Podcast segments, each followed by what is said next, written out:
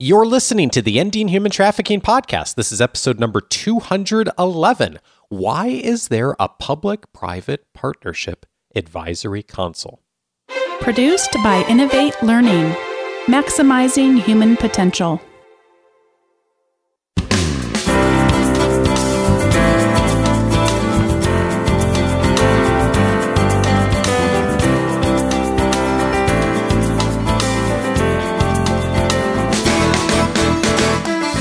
Welcome to the Ending Human Trafficking podcast. My name is Dave Stachowiak.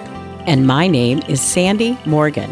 And this is the show where we empower you to study the issues, be a voice, and make a difference in ending human trafficking. Sandy, I was in my email box a few days ago, as I tend to be, four or five hours a day, it seems like. and I pull up an email, which I had a little heads up on was coming, but here's how the email starts. The White House has officially announced President Trump's intent to appoint Dr. Sandra Morgan, the director of the Global Center for Women and Justice, to a two year term as a member of the Public Private Partnership Advisory Council to end human trafficking. The Public Private Partnership Advisory Council was established by Senate Bill 1312, a bipartisan legislative mandate of the reauthorization of the Trafficking Victims Protection Act. The Advisory Council ensures U.S. government policies and programs use best practices in their victim prevention, rehabilitation, and aftercare programs. Dr. Sandra Morgan is recognized globally for her expertise in combating human trafficking and working to end violence against women and children. She brings together diverse stakeholders to collaborate effectively for research, education, and advocacy directly related to the exploitation of women and children. Her Ending Human Trafficking podcast has listeners in 92 countries and is now housed in the Library of Congress as a resource to practitioners and the public. Sandy, I don't know if I'm legit enough anymore to be Oh on this gosh, episode Dave. with you. Congratulations. Thank you. Wow. Thank cool. you. You know, Very it cool. is such an honor to be invited to be part of this advisory council where I get to use the rich background, a lot I've learned through our listeners, all of our guests, our partners in our local community, in order to be part of a voice for change and for strengthening our victim centered, trauma informed approach to our own national anti human trafficking efforts right here in the USA. It's really an amazing opportunity for you, for the Global Center for Women and Justice, most importantly for victims of trafficking, that this, not only your involvement, but more importantly, that this has been formed and the work together to bring people in partnership together. And I have so many questions about it, Sandy, and you had given me a heads up that this may be coming. Uh, before we get into what it is, how did this happen? How did this come up for you that the, the White House reached out to you? You know, I think it is a very old principle. I remember way back in our Jean and my in our college days, sitting in church one day, and Dr. George O. Wood said he had a poem he wanted the entire community to learn. And he said, let's start with the first verse and we'll practice it. And he said, plod on, plod on, plod on, plod on, plod on, plod on. He said, now we can do the second verse if you want to. Plod on, plod on, and you get the drift. And so the reason this happened isn't because I was like a rising star. It's because I've been doing this for a very, very long time. And along the way, I've incorporated other people in my journey. I've brought people together. But my own background in pediatric nursing was a great foundation. My leadership in my church, my opportunity to teach in an academic setting, and then to serve in my own local Orange County Human Trafficking Task Force. You bring all of those pieces together and you have just the right pieces, the convergence of those streams to be able to actually have something to input in an advisory council that is about public private partnerships. We talk a lot at the Global Center about research, education, advocacy, and collaboration. And because we're a small private university, bringing together those different parts of our community is a model of public private partnerships. We always invite government and local entities into our Ensure Justice Conference. Lately, we've been partnering with Orange County Department of Education. Ambassador John Richmond was our keynote speaker at Ensure Justice last year. Back in 2007, the policy advisor for the Trafficking in Persons office in our State Department, Dr. Laura Lederer, was our keynote speaker. So we have a long history of building public private partnerships. As you look forward to the work with the advisory council, where do you see the opportunities both for you and the council for this to be really helpful to the work we're doing to end human trafficking? Well, I think how this is situated is a key piece of this. So you read the announcement, and it's situated in the White House. And this was mandated by bipartisan legislation.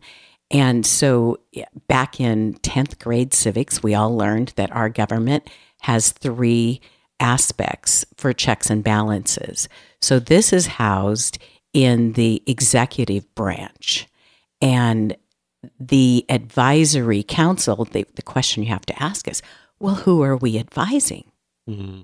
We're not advising just the executive branch, but this is an advisory council that will work with the presidential interagency human trafficking task force, which was established. I'm sorry, I don't have the actual year, but certainly a long time before the current administration. So 15 federal agencies. And this, right now, we're nine members. It can be eight to 14 according to the legislation. We'll be working with the human trafficking leaders in each of those agencies. And most people think about Homeland Security, they think about Health and Human Services, but part of the agencies include things like Department of Education, Department of Transportation. There are so many opportunities to build stronger public private partnerships across all 15 agencies. You mentioned there's nine people on the council now. What other kinds of leaders are on the council that you'll be working with to really create this collaboration? Well, we're just getting to know each other and we come from all different regions. We have different backgrounds in public uh, and private initiatives against human trafficking. But our common denominator is we care about ending human trafficking. I had you as a guest on the Coaching for Leaders podcast not that long ago, and we talked about overlapping networks. This is probably taking that now to a whole new level, right? Of opportunity oh, and Dave, visibility. I am so excited about that aspect. What has you excited? Well, you look at 15 different networks, these different federal agencies, and the opportunity for building stronger overlapping networks, breaking down silos, helping Department of Transportation to have a stronger connection to health and human services and the concern for unaccompanied minor refugees. These are all pieces that are all in place. We just need to break down the silos and create stronger interconnectivity.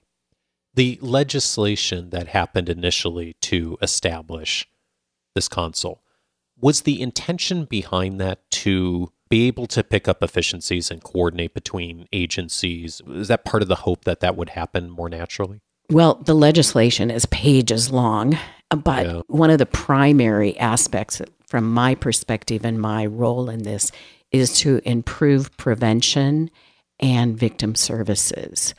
And many times, you know, we've talked before about the three P's prevention, protection, prosecution.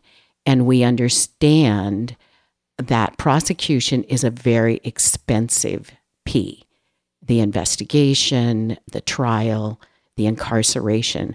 So, how are we building the other P's, the prevention, the protection?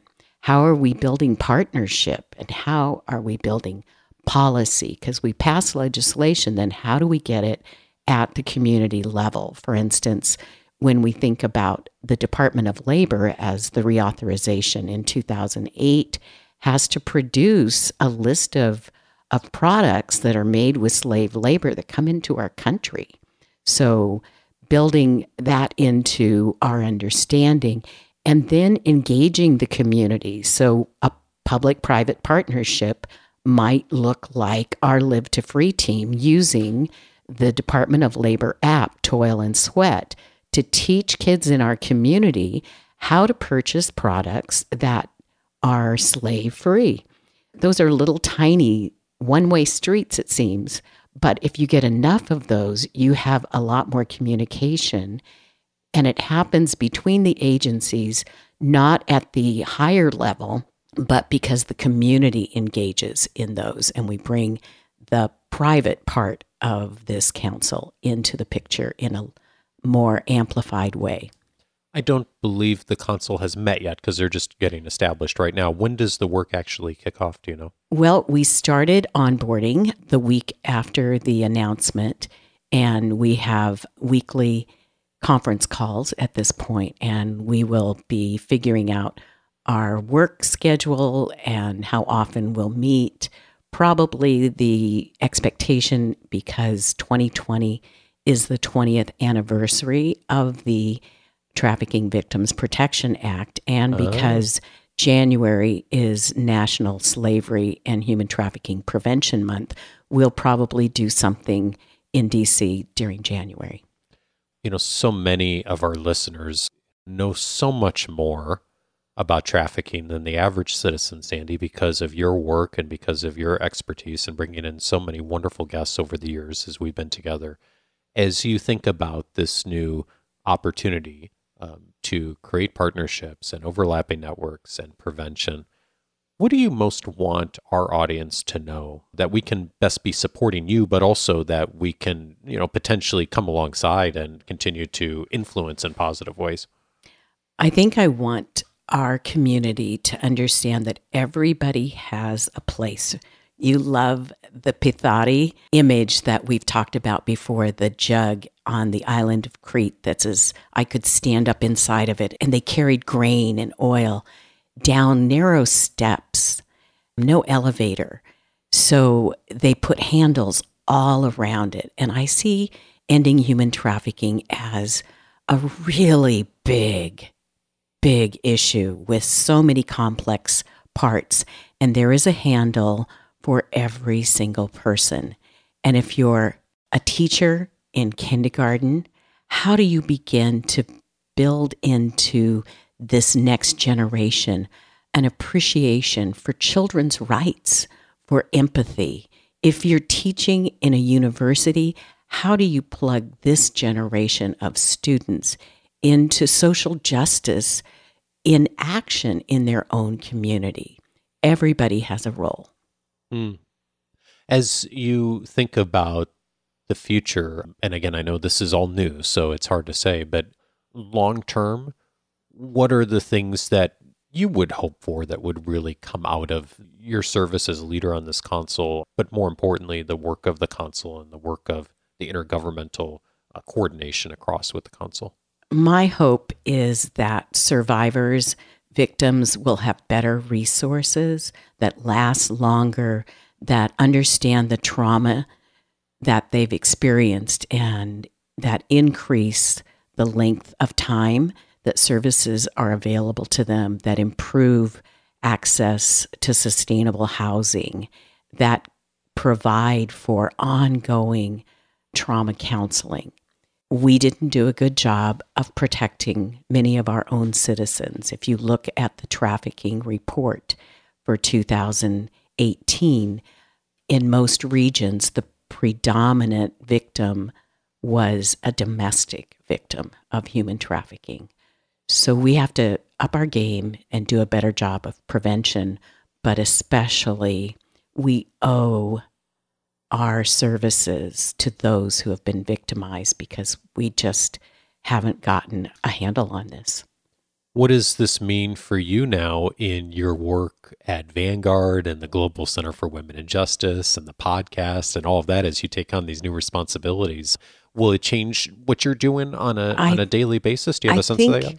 I think it refines and hones my focus and is a motivation to amplify what we're doing to do even better work in our community, to use our platform for education. There's research that shows that education is better than a screening tool for early identification of domestic victims of human trafficking right here in our own backyard. I believe that this role will offer an opportunity to figure out how to cross pollinate, if you will, with other leaders from other regions in the US so that we can learn from each other and implement best practices in our own communities. Because while I am very convinced that top down is a great way to start, that's we've talked about this in the Wilberforce model of ending transatlantic slavery. But ultimately, it's our overlapping networks that literally become a safety net for our own community. And so that's the future. Of That's being the able future. To, to zero in there. We're going to create as many opportunities for our students to be part of this. We keep building opportunities for our students to do study abroad, to do community engagements, to go into our schools and do education like Live to Free has been doing. Yeah. What should I ask you about that you'd like us to know that we haven't already hit on on the console? I think that the opportunity for our council to engage with the president's interagency task force, 15 federal agencies, this is something that we're going to look at from the perspective of bringing more private voice to that. And I believe that we should be, as a community, looking for opportunities to use our collective voices as educators, as people of faith, as community leaders. We have a lot of nonprofits that are also very siloed in their sectors. And the public private partnership model will offer a map forward to build more collaboration. And really, one of the disadvantages of working in a Western context, and you know, I've lived all over the world, is here in America, we say I all the time. And I is the first letter in isolate. And if we try to do something alone, we get tired and we set it down. This public private partnership calls us to we. We, and we will do this together. We will take turns carrying the heavy part, but we will end human trafficking. I feel this tremendous privilege, Sandy, of now having served on the board for, I think, almost 10 years, of getting to watch your work up close, m- maybe a bit more than the average folks that come across. uh, He's seen work. me cry, you guys. I, I have seen you cry a few times, and we've all cried with you a few times. And so much of what you do is about how to make this issue better, how to help people, how to serve. And you are so selfless in a good way in the work that you do. And so, all that said, let me also say here, you know, I'm so proud of you Mm. for, you know, the, the recognition is wonderful, but what you said at the beginning of just how consistent you are. You are so consistent in giving. You are on the road all the time, going around the world, helping people, supporting people, speaking at events, volunteering your time. So many times you do things, you know, without uh, receiving any kind of compensation. And it is just really amazing to have had this opportunity to work with you. And I'm so privileged to get to continue to support your work as you step into a new phase of this journey and get to have a bit more influence in the work you do now at government level. And I'm so proud of you. I'm so grateful that we get to do this work together and just your commitment to this show and to ending trafficking. And I just thank you for bringing me along this journey too and, and helping me to support you. I'm, I'm super grateful for it. I'm grateful. And I'm grateful that we created this podcast together and it's grown. And I believe it will be a very important tool in my contribution to this advisory council. And I do want to invite our listeners if you have questions, if you have suggestions that are relative to public private partnership, please feel free to email us. Click on endinghumantrafficking.org and and send that and it'll, it'll come to us. Yeah, there's uh, there's so much ahead for us, Sandy. Um, not only with the council, of course, but us continuing to work together to bring this community along and to continue to uh, discover more and to continue to build partnerships and work through the overlapping networks you've established That's so right. beautifully over the years. Oh, and don't forget, everybody, you need to put Ensure Justice 2020 on your calendar right now. Yeah. It is going to be a birthday party for the 20th anniversary of the Trafficking Victims Protection Act. You will eat cake March 6th and 7th. Good. So let's have you heading over there. And this is a wonderful year to attend if you haven't attended before because of this wonderful work Sandy's now doing at the highest levels of government, also because of the anniversary. Go over to ensurejustice.com in order to find out more details. We will be here for the conference March 6th and 7th, 2020. As Sandy mentioned, it's in Southern California here. So you'll learn a ton and build the kinds of networks that are just so important for all of us in the work that we're doing. And I'd invite you, if this is especially one of your first times listening to the show, I'd invite you to take the first step and to hop online and download a copy of Sandy's book, The Five Things You Must Know A Quick Start Guide to Ending Human Trafficking. As you read that guide, it's going to teach you the five critical things that Sandy has identified that you should know before you join the fight against human trafficking. You can get access by going over to endinghumantrafficking.org. That's also the best place to seek out all of our past show notes, episodes, to search for it easily. And as Sandy mentioned, you can reach out to us directly, either through the website or by sending us an email to feedback at endinghumantrafficking.org. And we will uh, consider your request and see if we can be helpful here on the show. And we will be back in two weeks to continue our path forward, right, Sandy? Absolutely. Thank you, Dave. See you all in two weeks.